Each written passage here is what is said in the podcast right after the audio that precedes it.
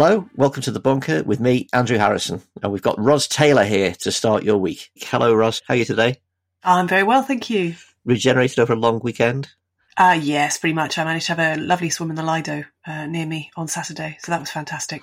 Very nice. Now, it's election week and it's a short week. It's a strange one, isn't it? Because we've had such political tumult for the past, you know, two years and three years and four years. And this week actually is the one week in a long time when it just kind of sort of feels like nothing's happening.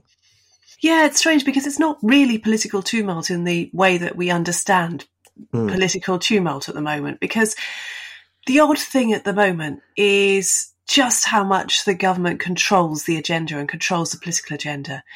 And it is extremely difficult for the opposition to get a look in and for, to get any kind of exposure. I mean, the newspapers and the media hang on the Prime Minister's every word to find out when we will be permitted to do things that previously we never thought of as our freedoms, but which we now think of as our freedoms, like going on a holiday and going to a pub and so on. And that becomes the sole focus of the media's attention.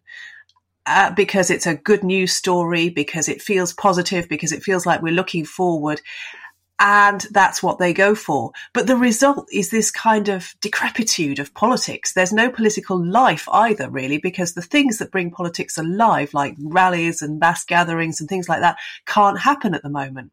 So it really is a wonderful, wonderful time for uh, an incumbent government to have an, uh, an election, as you are seeing in both Scotland and in Britain as a whole. Well, it is election week with polling at local governments in England, national elections in Scotland and Wales, as you say, the Metro Mayor's Hartlepool by-election. We can't go into micro detail. We're not John Curtice. There'll be plenty of that on Thursday for everybody. But we're going to uh, have a quick look now. And by the way, if you back our sibling podcast, Oh God, What Now, on Patreon, there's an election special Zoom for Patreon people at 6.30 on Friday. But anyway, Ros, so overall, Labour have kind of been stealing themselves for a bit of a kicking in this round of elections, haven't they?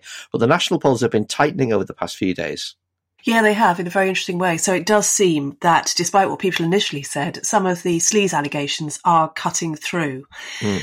I think people have overestimated a little bit how loyal and grateful, more importantly, the population is to Johnson for the vaccinations. I don't think they credit him personally with having achieved that goal. But there's a photograph of him in a white coat, Ros. What are you talking about? He's there with a test tube. We've all seen it. He made the virus by hand. yeah, he, he made the he made the vaccine and he uh, distributed this and he did he decided who to buy it from and how much to pay and yeah he made all those decisions, didn't he, Andrew? Except he yes, didn't. Um, he got some he outsourced it to someone who was more competent, which is really the only way that Boris Johnson can ever manage to achieve anything. So I don't think the vaccine bounce will last very long. The question is whether it lasts long enough to ensure that these elections are, are, a good news story for the Tories? And the answer to that may well be yes. But there are so many seats here where the result is fairly clear cut. I mean, Andy Burnham is going to win in Manchester. The new Labour candidate, Joanne Anderson, is going to win in Liverpool. I'm pretty sure that Andy Street is going to take Birmingham again, uh, and he's not going to let Liam Byrne in there are some very predictable races. So the question in in uh, really is what happens to the councils and what happens to any swing? Is there any real swing towards the Conservatives?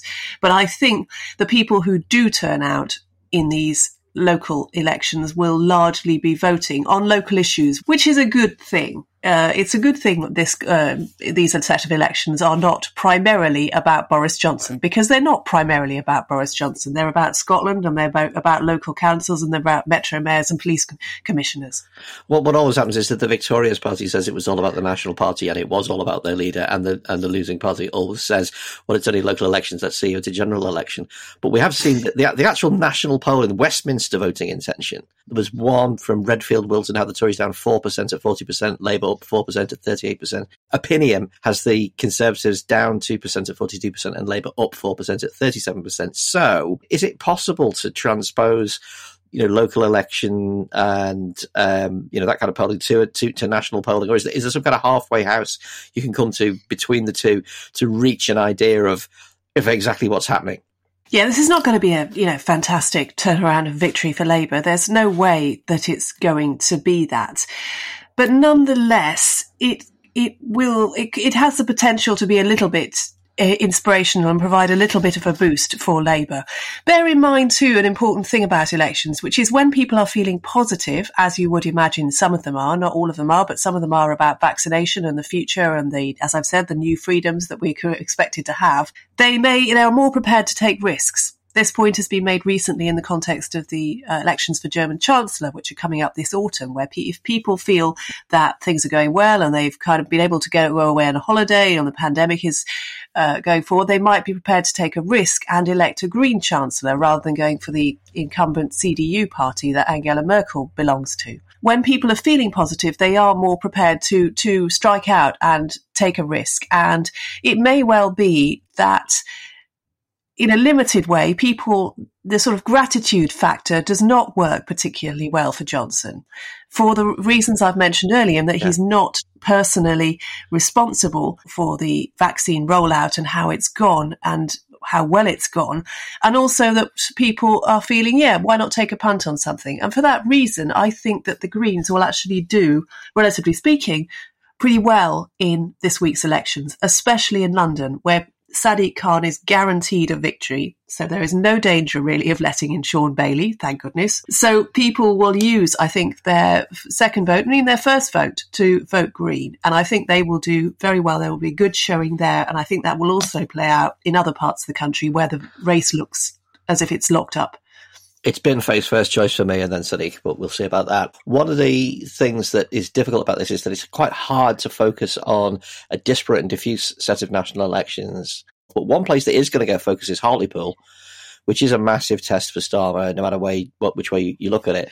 Labour's held Hartlepool since 1964. It used to be Mandelson's seat, Guacamole North but it's a 70% leave constituency, and the Brexit Party did quite well in 2019. Richard Tice got 26%. Friend of the podcast, John Curtice, says this is a test of Starmer's strategy of keeping quiet about Brexit. What do you think is going to happen in Hartlepool? Because it, it, it looks a little bit tighter now than it did uh, in the early days of this by election campaign. I'm going to hedge my bets and say that it could go either way. I mean, I'm not on the ground at Hartlepool. There are people who probably have a far better idea who are out canvassing, who know which way it could go.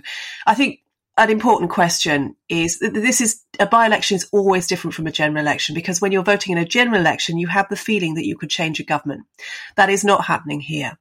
So the question is whether people think a Labour MP could help them in their current circumstances. And Hartlepool has a lot of social problems. It had a higher than average death rate from coronavirus. We all, it has a, the typical problems of places that people call left behind.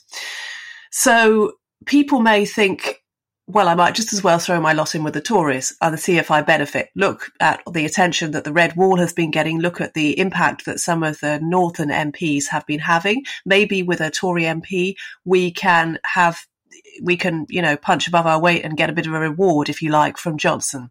So that factor may be at play. And simultaneously is the factor that there is no chance of a change on the national stage.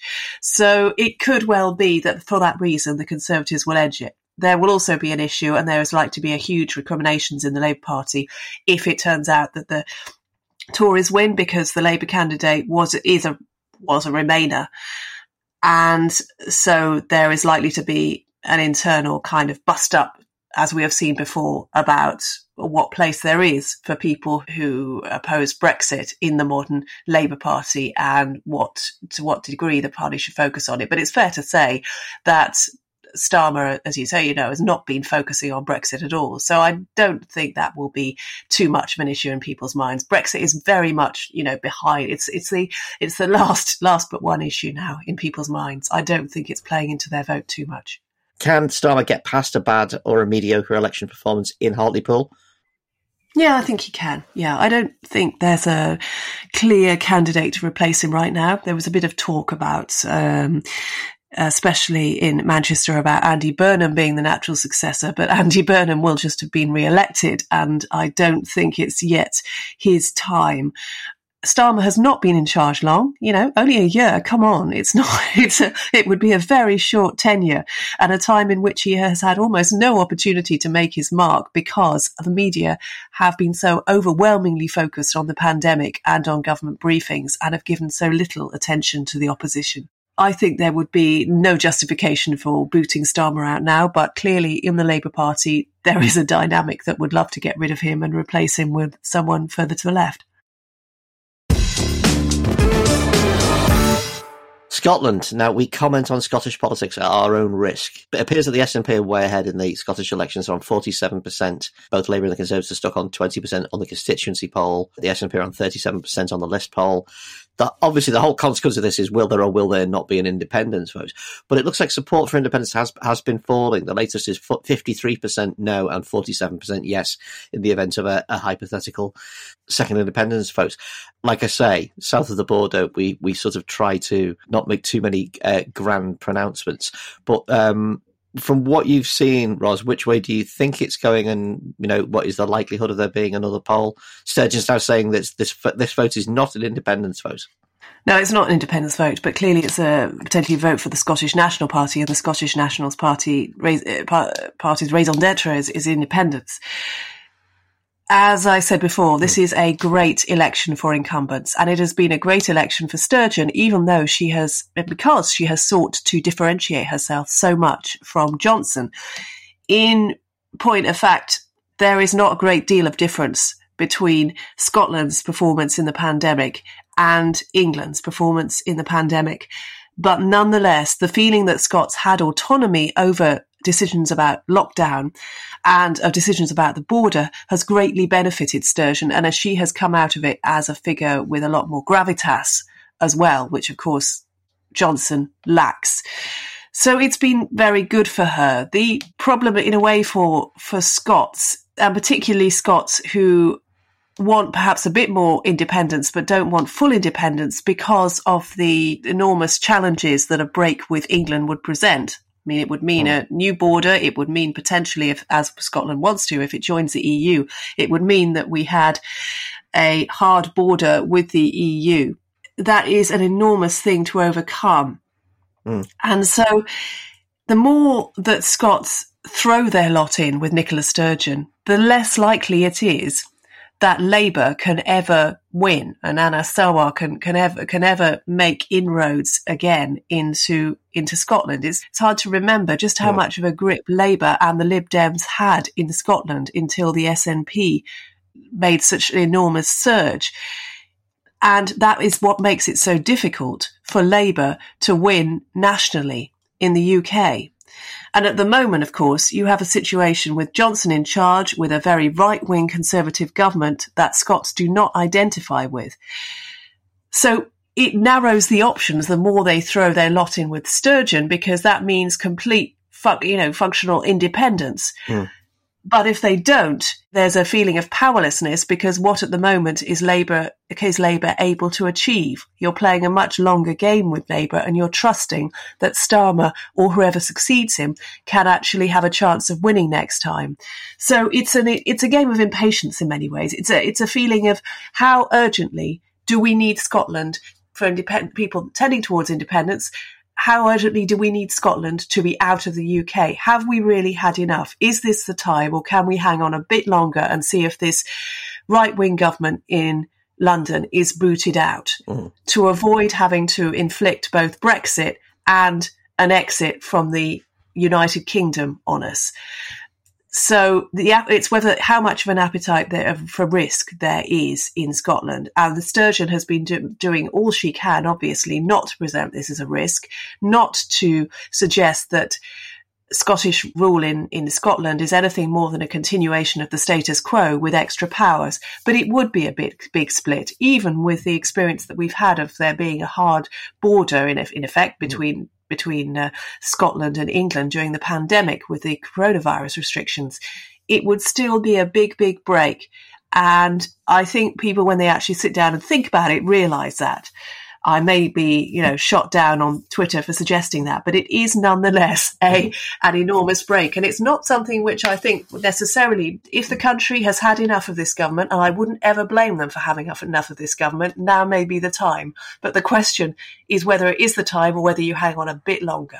Independence used to be a bit of a side issue in Wales, but it's much more central to the debate now. Labour's probably going to be the biggest party again, but this time without an overall majority in the Senedd. Uh, and if it drops below 29 seats, it's going to need a coalition, uh, which probably means Plaid. Plaid is committed to a referendum, and Mark Drakeford, the Labour leader, is is against it. Is this the Brexit end of the UK effect again? That you you can't run around saying take back control to the whole country and then expect people to not want more of it, particularly when central government seems to show little interest in their country.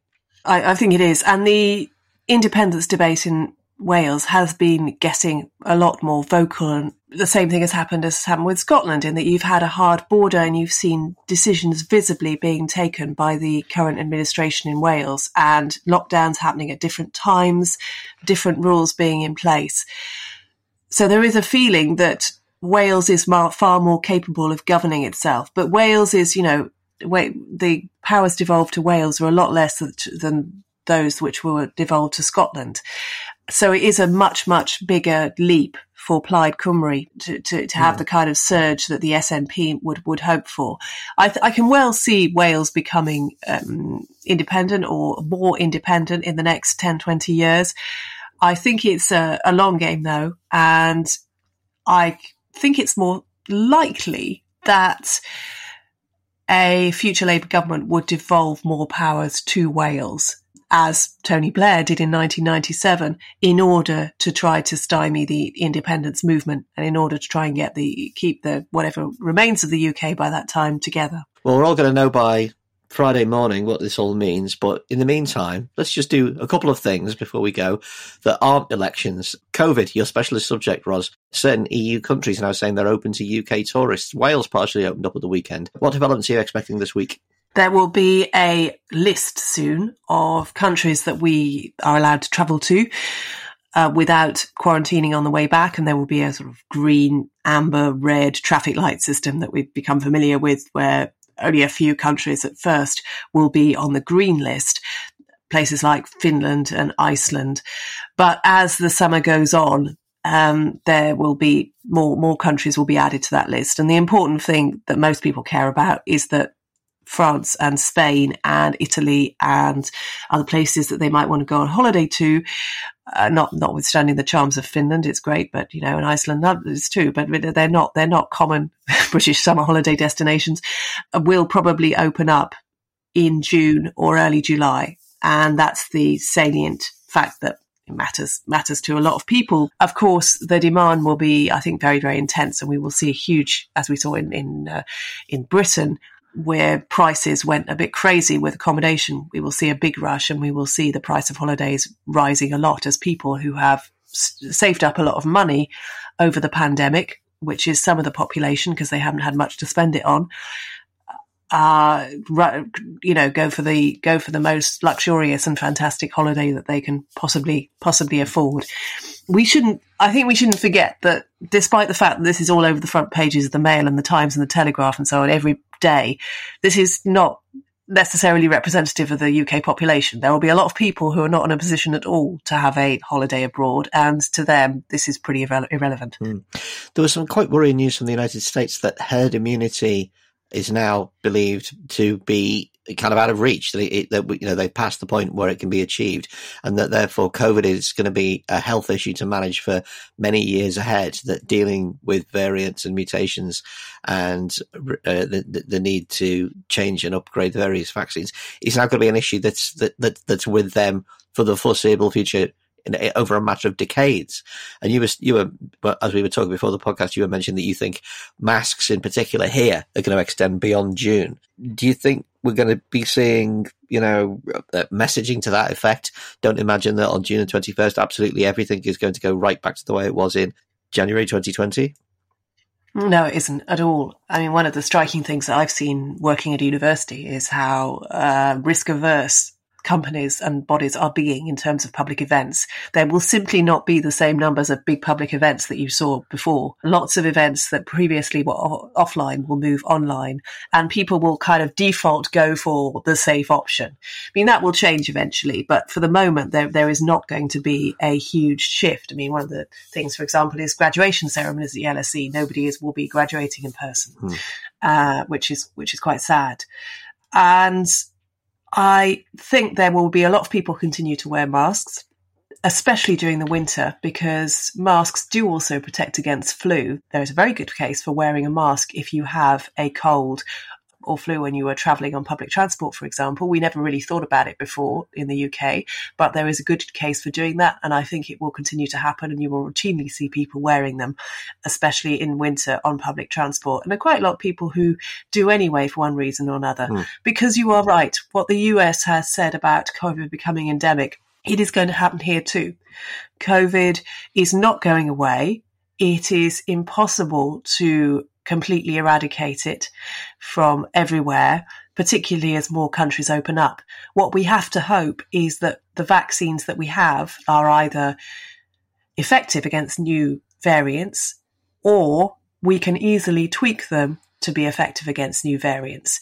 And of course, that's more possible for the rich world, as we've seen, where countries that are currently suffering very, very badly with second and third waves haven't been able to vaccinate their citizens and we have uh, we have had that first mover advantage, and that means that, as as as Johnson has implied, there may be boosters in the autumn next year to protect against future variants, and we're in a, in a good position to do that. But a lot of the world is not, and so one of the things that I think you will also see is a reluctance, you know, a, a, a big crackdown on borders, and you will probably have compulsory quarantine from countries that are badly affected by COVID for a long time yet.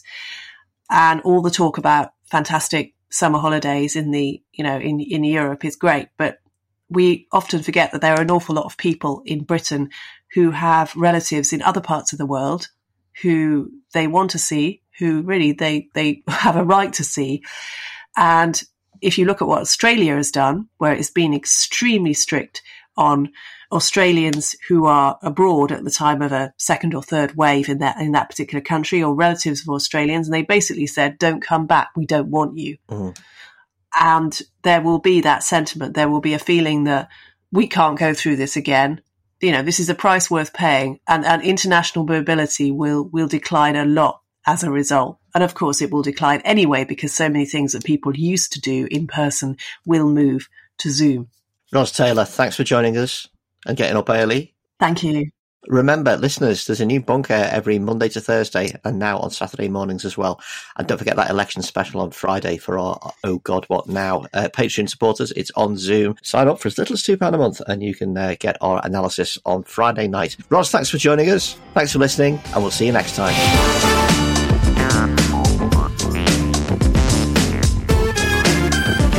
The Bunker Daily was produced and presented by Andrew Harrison. The assistant producers were Jacob Archbold and Jelena Sofronijevic. Audio production was by me, Alex Rees. Theme tune by Kenny Dickinson. The Bunker Daily is a Podmasters production.